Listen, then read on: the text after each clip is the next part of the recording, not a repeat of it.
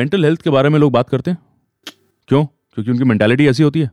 Because it's not entertaining हाँ। Mental health entertaining नहीं है अ, लेकिन साहब वो आपको तकलीफ दे सकती है अगर आपने उसकी तरफ ध्यान नहीं दिया तो हम क्या आपका बात- सारा एंटरटेनमेंट खत्म कर सकती है सारा एंटरटेनमेंट खत्म कर सकती है तो मेरा नाम गौरव है मेरे साथ हैं विवेक और हम mental health and the mentality दिल का हाल सुनिल दिलवाला ये शो लेकर आ रहे हैं